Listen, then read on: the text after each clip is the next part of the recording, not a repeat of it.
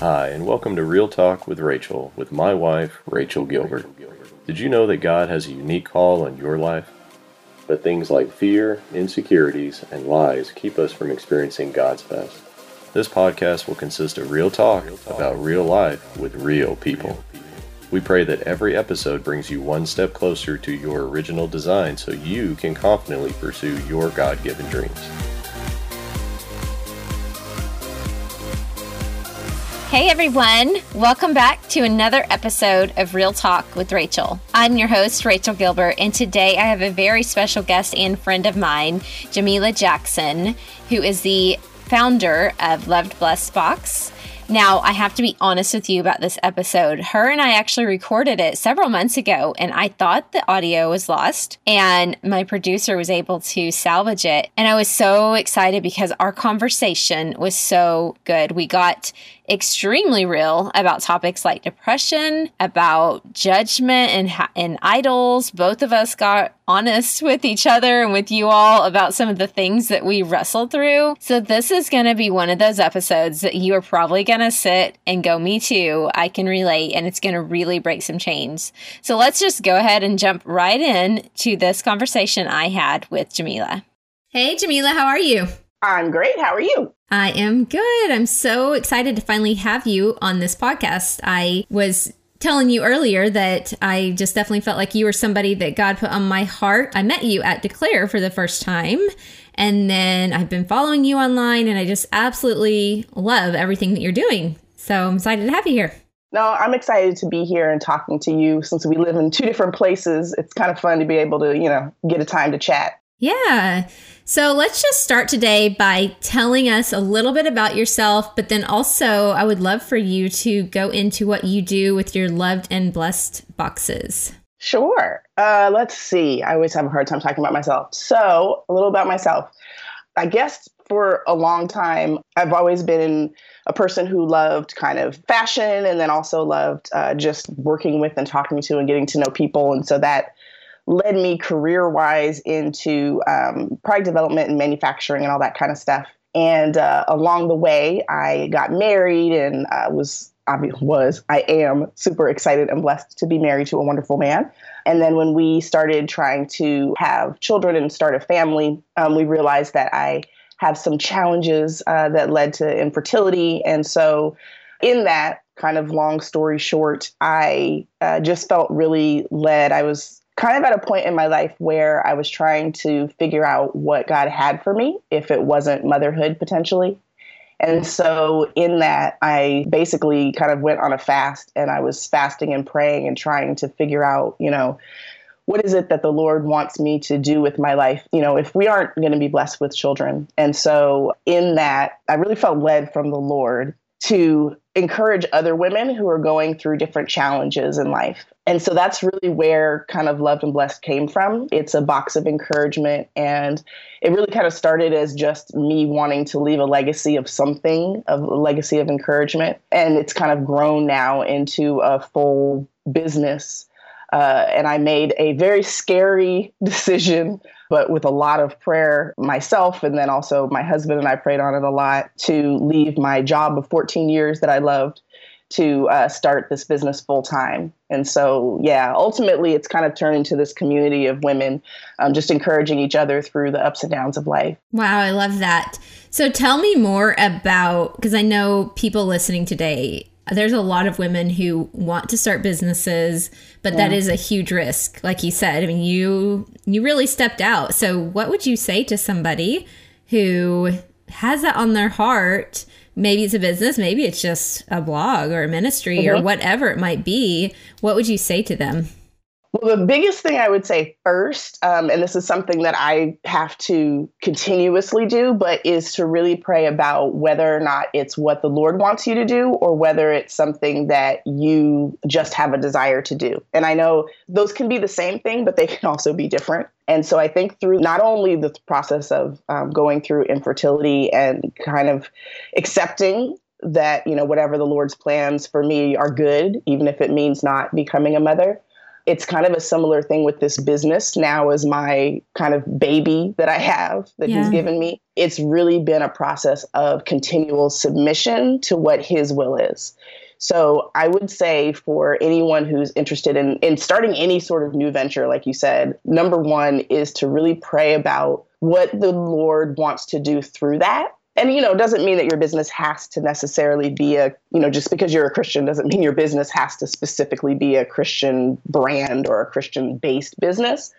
But whatever it is that you're doing, hopefully will put positivity and love in, in, into the world and something that will make him proud. And so I would just say to continually pray before you start this venture, when you start the venture, that he'll keep you on track. And just, yeah, all the way through. And I know that seems simple. Sometimes I have a hard time answering, not saying pray, because I feel like everybody says that. But it really is true, like fasting and praying and trying to understand what it is that he's put on your heart, why it's there, and like how you can go after it in a way that glorifies him ultimately. I love that.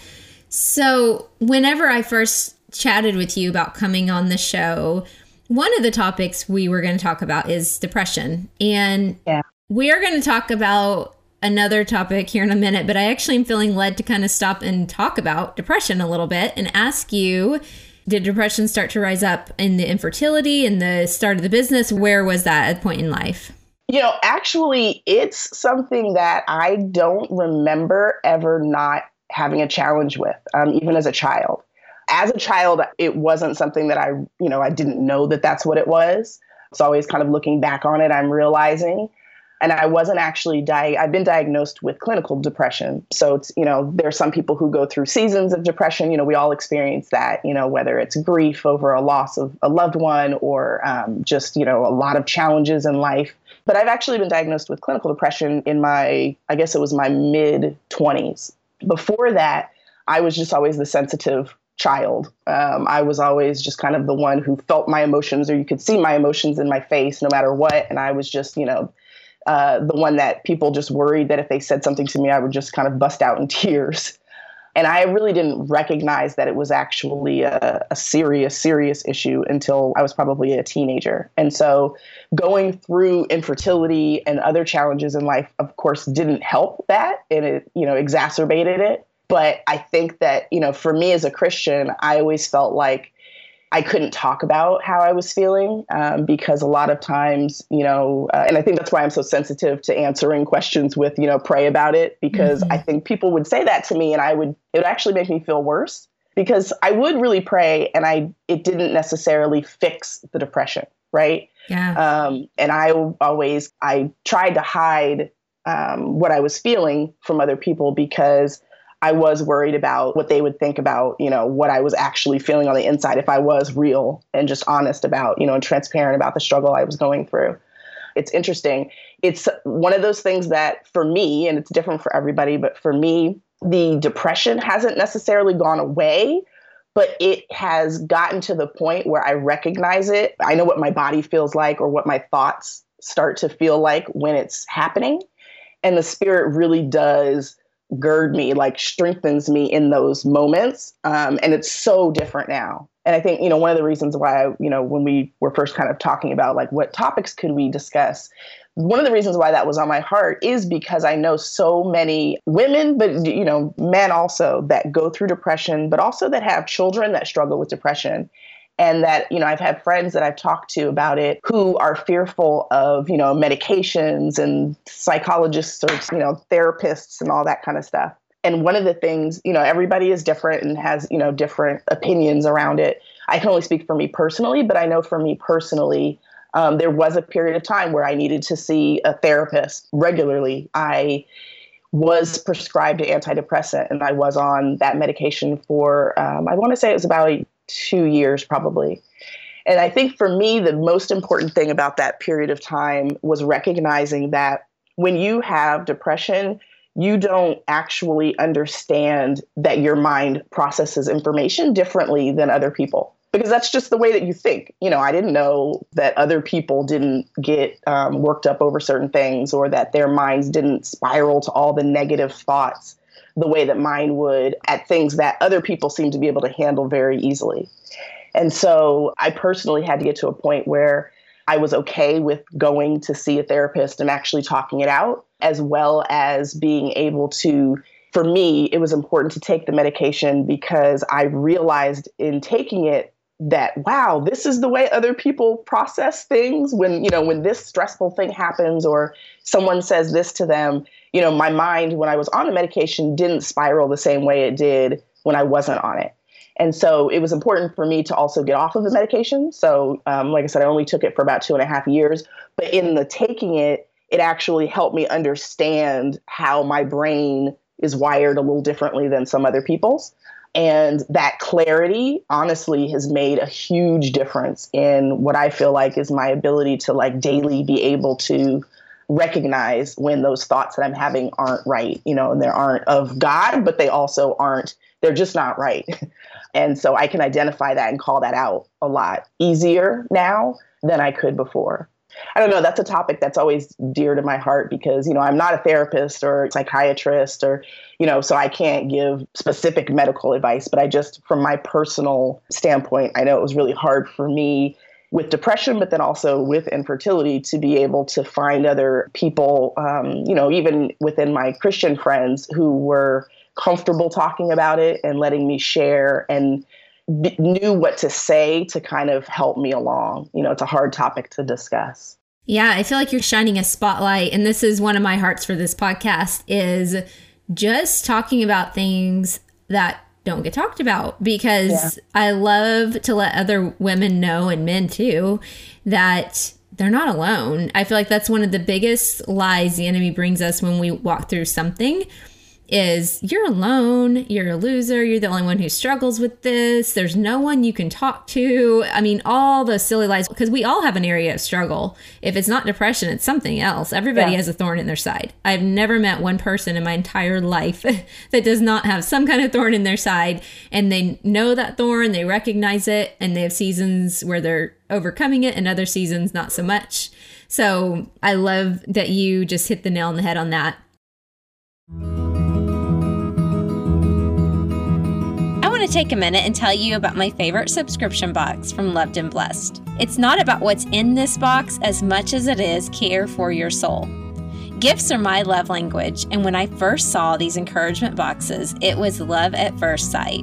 For only nineteen ninety-nine dollars, you or someone you love get a monthly care package, a downloadable workbook, a monthly blog, and access to their private online community.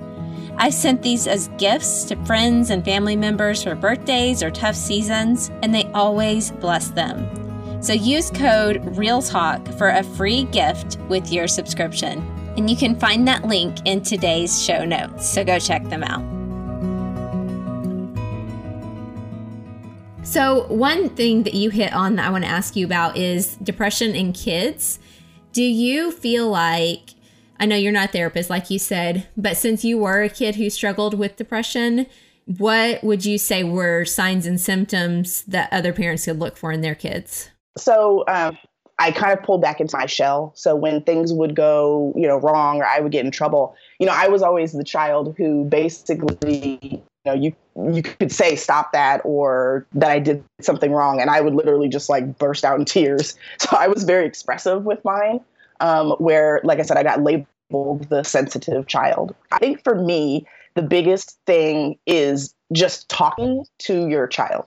I think that in a lot of ways, it was kind of self-fulfilling prophecy where because I was a sensitive child, then adults and even my parents wouldn't want to say anything or do anything to hurt me or, you know, make me feel bad. And so then it kind of became this cycle of then not addressing things and not talking to me about different things that might have been going on. And so I think that actually added to my challenges with depression because I just pulled more and more into myself. And so I think if you have a child who you don't have an open dialogue with, I think that to me is probably the biggest suggestion I could give is to try to open a dialogue with them. Because you never know whether it's, you know, depression or anxiety or if they're just being bullied at school. Like there's so many things these kids have to deal with now that I can't even imagine that, you know, I'm thankful that I'd never had to deal with. So I guess for me, it would I would suggest just trying to focus on having a, as open of a dialogue as possible, so that you can identify whether or not there is a serious concern or if it's a situational thing, right? So if it's a situation that can be dealt with, then, you know, it's easier to deal with versus um, if there's actually a clinical thing going on.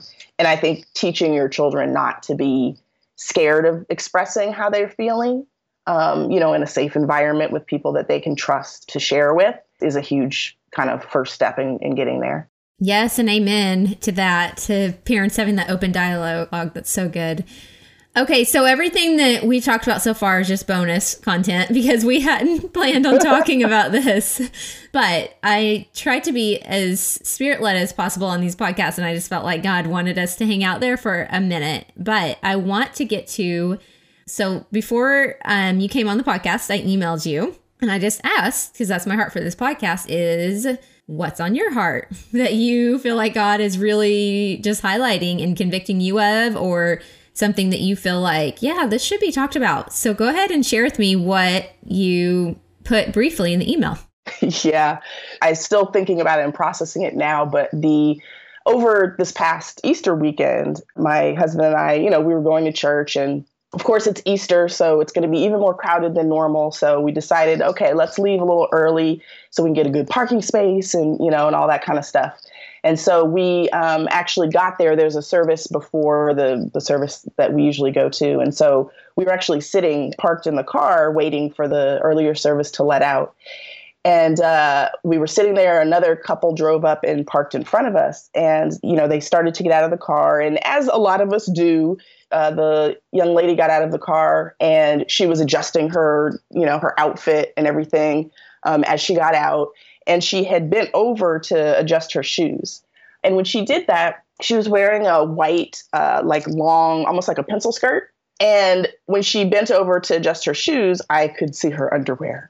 Mm. Um, and I made a comment to my husband, and I said, you know, she should have known. And I don't know, these are my exact words, but something to the effect of, you know, like she should have known that she couldn't, you know, shouldn't bend over like that when she's wearing a, you know, a white skirt. And my husband stopped and he said, okay, Pharisee. And he made some other comment. Now, thankfully, it's my husband when, you know, those comments, but I was very thankful in that moment that in some ways he was highlighting something that Uh, I'm kind of ashamed to say I still fall into, which in a, this is going to sound really funny, but uh, what the Lord's is um, that in some ways I've become a fashion thief. It's the sense that, you know, I judge people for something that I've been judged for also my whole life. And it's something that I felt really convicted about really all this past week, but it brings up for me other times in my life where I felt either I was on the giving end of that judgment or on the receiving end of that judgment, and just the recognition that I still have work to do in that area. That's so good. Have you read the book, How to Stop the Pain? No. Yeah. I was required to read that last semester for one of my classes at King's University, and it did that exact same thing. I didn't think I was a judgmental person, which if, by the way, if you don't think you're a judgmental person, you're a judgmental person. Yeah. it, it's kind of like when you don't know who the weird one is in a group, then you're the weird one in the group. Mm-hmm. Because, yeah, if you don't see it in yourself, then it's probably you. So, yeah, I just didn't realize how bad it was until I read that book. And I was like so convicted, and it was so painful. But what's interesting, though, about since it's painful when the Lord convicts us of that, mm-hmm. But the beauty is, I feel like my love for other people has grown so much since he's showed me how ju- judgmental I am. Like of everything, yeah. Silly things. I'm like, why am I judging that? I don't, I don't know why I'm judging that. But in a way, we're almost taught that in our culture, yeah, to judge people, and like that it's not even a bad thing sometimes. And we don't even realize it's judgment at times. It, we think, yeah, it's just our opinion or, you know, whatever it might be, but it's just judgment. That's all it is. So, yeah. Yeah. Yeah. Well, and I think it's, I think part of the reason too, why I've just, I've really been focused on it so much in the last few days is because it's one of those things that I actually talk about a lot. You know, when I'm trying to encourage other people, it's like, I share a lot about the different things that have happened to me throughout my life where people have judged me based on what I look like. Or even just, you know, I always tell people that I'm a, a recovering shopaholic because I've always loved fashion and I love shopping.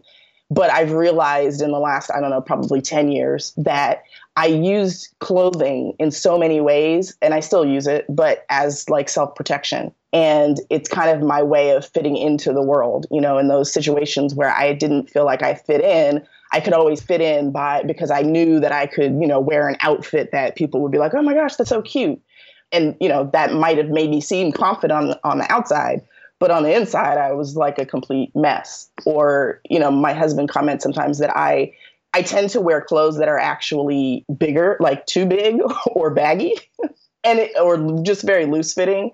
And part of that is actually a self-protection thing, because I've had so many people throughout my life comment on, you know, things that I was wearing. And it has not, less to do with whether it was appropriate or not, but more to do with just, this is the way my body is shaped. So if I wear jeans that other people wear, I have a large, you know, as they say, I have junk in the trunk. So yeah. It might look a little more inappropriate on me, even though it's not, you know? Yeah. Um, and so I recognize that I've taken it kind of to the extreme to where I'm most comfortable in things that are oversized, even though, you know, there's no reason for me to be buying things that are two and three sizes too big, but that's kind of become my style. Yeah. Um, and so it's, I think that's why it kind of hurts my heart so much to recognize that I can be judgmental in that way towards other people, because, you know, again, it's like that self-fulfilling prophecy of, I'm not sure what happened first, if me feeling judged happened. So then I started judging other people because I, I kind of learned incorrectly that that's how you look at the world,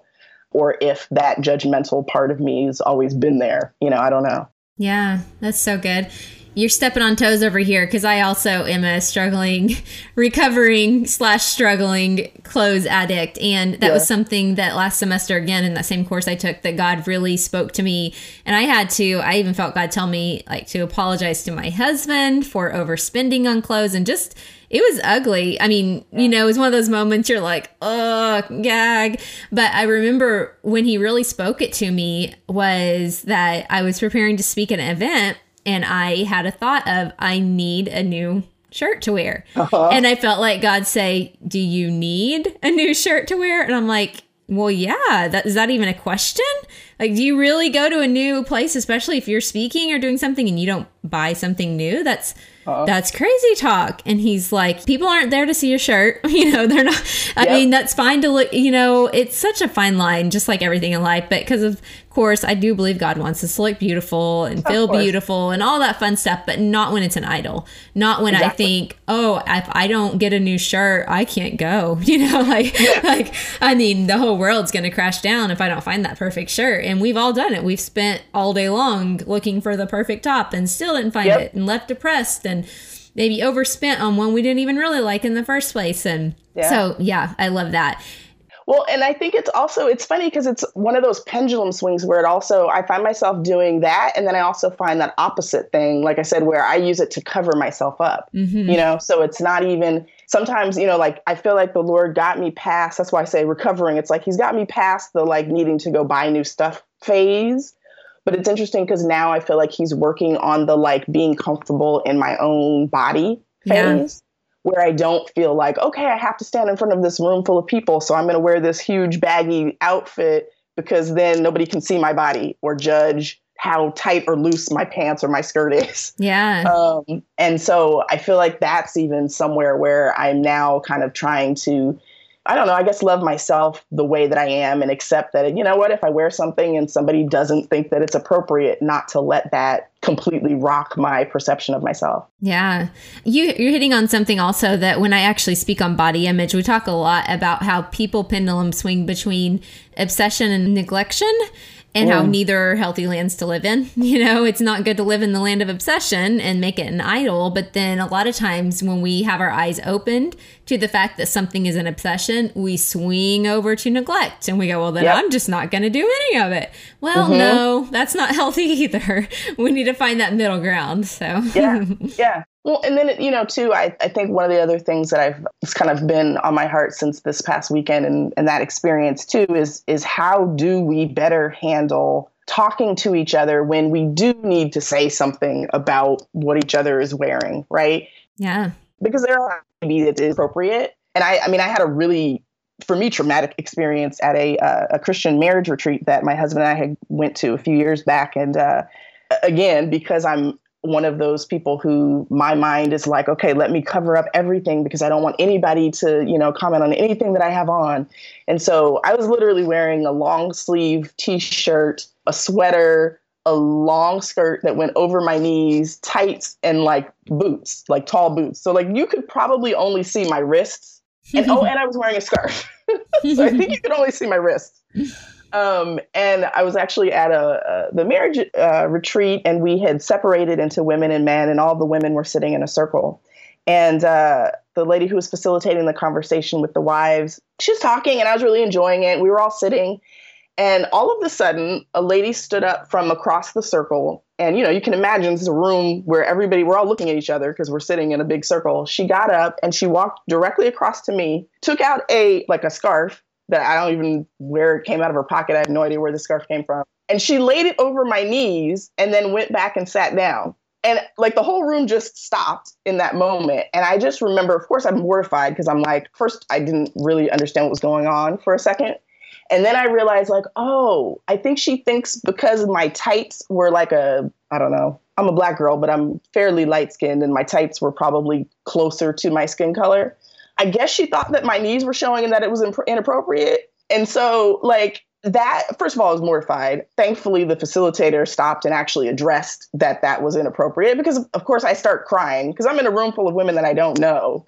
Um, and to be kind of called out in that way yeah. um, was just really inappropriate. And it, it was so hurtful. But that's and that's just one. I've had some different experiences like that um, happen. And this is a room full of Christian women, you know, who are supposed to be loving on each other and helping each other in their marriages. And so, you know, of course, I found a lot of support in the room because, you know, everybody was kind of shocked that that had happened. But it's it just reminds me of, you know, a lot of us have been in churches sometimes where we felt uncomfortable or been made to feel uncomfortable or people who don't even want to go to church because they don't feel like they have the right thing to wear. And so I, I don't know. I think that that, again, that experience in my like I said, fashion Pharisee thoughts that I was having at Easter um, during that Easter service and, you know, judging what the young lady had on, it just made me think back to that and kind of, I didn't say anything to the young lady, of course, but I'm just, you know, in those situations where we feel led that we should say something, how do we do that in love and compassion when we need to pull somebody aside? And I don't know if I have the answer, but I guess that's just something that I've just been thinking a lot about. Well, I love how our conversation today has beautifully illustrated real talk because that's what this is. Neither you or I have answers on, yeah. on, on any of these topics, depression and the judgment and the Pharisee, all this. But I feel like the power that's released is us starting to talk about these things. I don't feel like anyone ever gets all the answers to any topic, and what worked for me may not work for you. You know, that's where God comes into the picture of he knows the details of what's going on. So that's yeah. what I think the power is that we're talking about it and bringing it into the light for starters. That's the first step here. Okay. So I want to finish with us just chatting about you are an encourager at heart. And what do you do to get poured back into yourself? Um, that's always fun. I always tell people you're an encourager too, which is I love, which is why I love your podcast and everything that you've been doing um, and your blog. You know, it's funny. I feel like everyone needs encouragement, and sometimes it's hard to admit it. Um, especially encouragers, I feel like need encouragement too because we pour out all the time. Um, and sometimes we feel that pressure to always put up a facade that everything's okay. But, you know, our lives are just as hard as anyone else's. And so for me, I think first and foremost is I am someone who flourishes well with a consistent schedule. Um, so for me, it's making sure that I have my quiet time every morning um, with the Lord. So whether that's prayer or it could be just Bible study or it could be reading or sometimes it's just listening to a Christian podcast or even sometimes it's watching sermons um, online, you know, in the middle of the week. You know, sometimes it's just being poured into in that way. Um, other times it's conversations with friends. So honestly, you know, conversations like this, where it's like, I realize that we're on a podcast, but at the same time, it's, you know, we're just having a talk, a chat. And that a lot of times can just fill you back up, being able to um, share what's on your heart and kind of talk through and process it, you know, reading. So there's a lot of great books um, on a lot of different topics. And I have to work on not reading one book and finishing it and not having like three books going at the same time. But uh, reading is a big one for me. And then music, music. And as embarrassing as this is, listening to praise music and dancing around my house. Um, I yeah, love it. Yeah. I get caught in the kitchen a lot of times cooking or cleaning while, uh, yeah, dancing. And my husband can't hear the music because I'll have my headphones on. But yeah, he finds it pretty amusing. Yeah, that's awesome. I love it. I love that. So as we wrap up today, I would love for you to just tell us a little bit about where people can follow you um, and how they can, can connect to you basically online. Yeah. So um, the easiest way to follow me would just be to follow um, at Loved Blessed Box, which is basically our handle on uh, Instagram and Facebook and Twitter and Pinterest and all those fun places. I do most of my uh, kind of chatting and connecting through Facebook, and we have a private Facebook group called Loved and Blessed Ladies. So if anybody wants to um, join that, just let us know that you uh, heard about us through the podcast. And we'll uh, include you in the group. And that group, honestly, and, you know, I know there's a lot of Facebook groups out there, but for me, it's just a place to come. And there's just so many beautiful women in there who really just have a heart for encouraging each other, um, you know, who come there because they need encouragement, but also just want to share and encourage each other.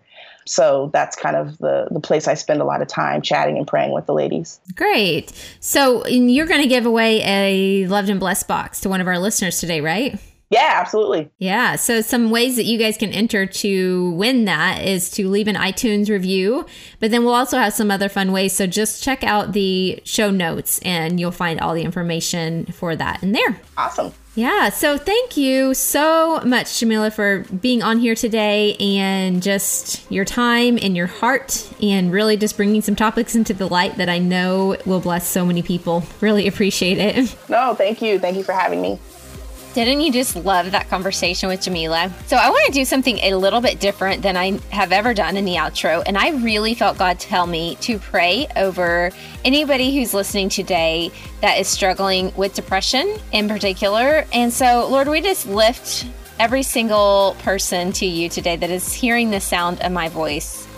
God, I know it's through your authority in Jesus Christ that I'm able to speak and chains are able to break. So right now, I just speak to anybody who has a spirit of heaviness or depression lingering over them and command it to go in the name of Jesus Christ. You will have joy that is overflowing abundantly. All right, friends, um, I am excited for you. I have full expectation that just you listening to today's episode and receiving that prayer that I just simply spoke, something is going to change in your life today. And I can't wait to hear your testimonies. And I just want to encourage you, go check out what Jamila is up to and her company, Loved and Blessed. I absolutely adore that God is using something that the enemy meant for evil in her life and totally is using it for good. And she now encourages other people. So go check out what she's doing over there. And don't forget that as a listener, you get to use that very special code, Real Talk Rachel, and you get a free gift with your subscription. All right, friends, that is it for today. And we'll see you next time on Real Talk with Rachel.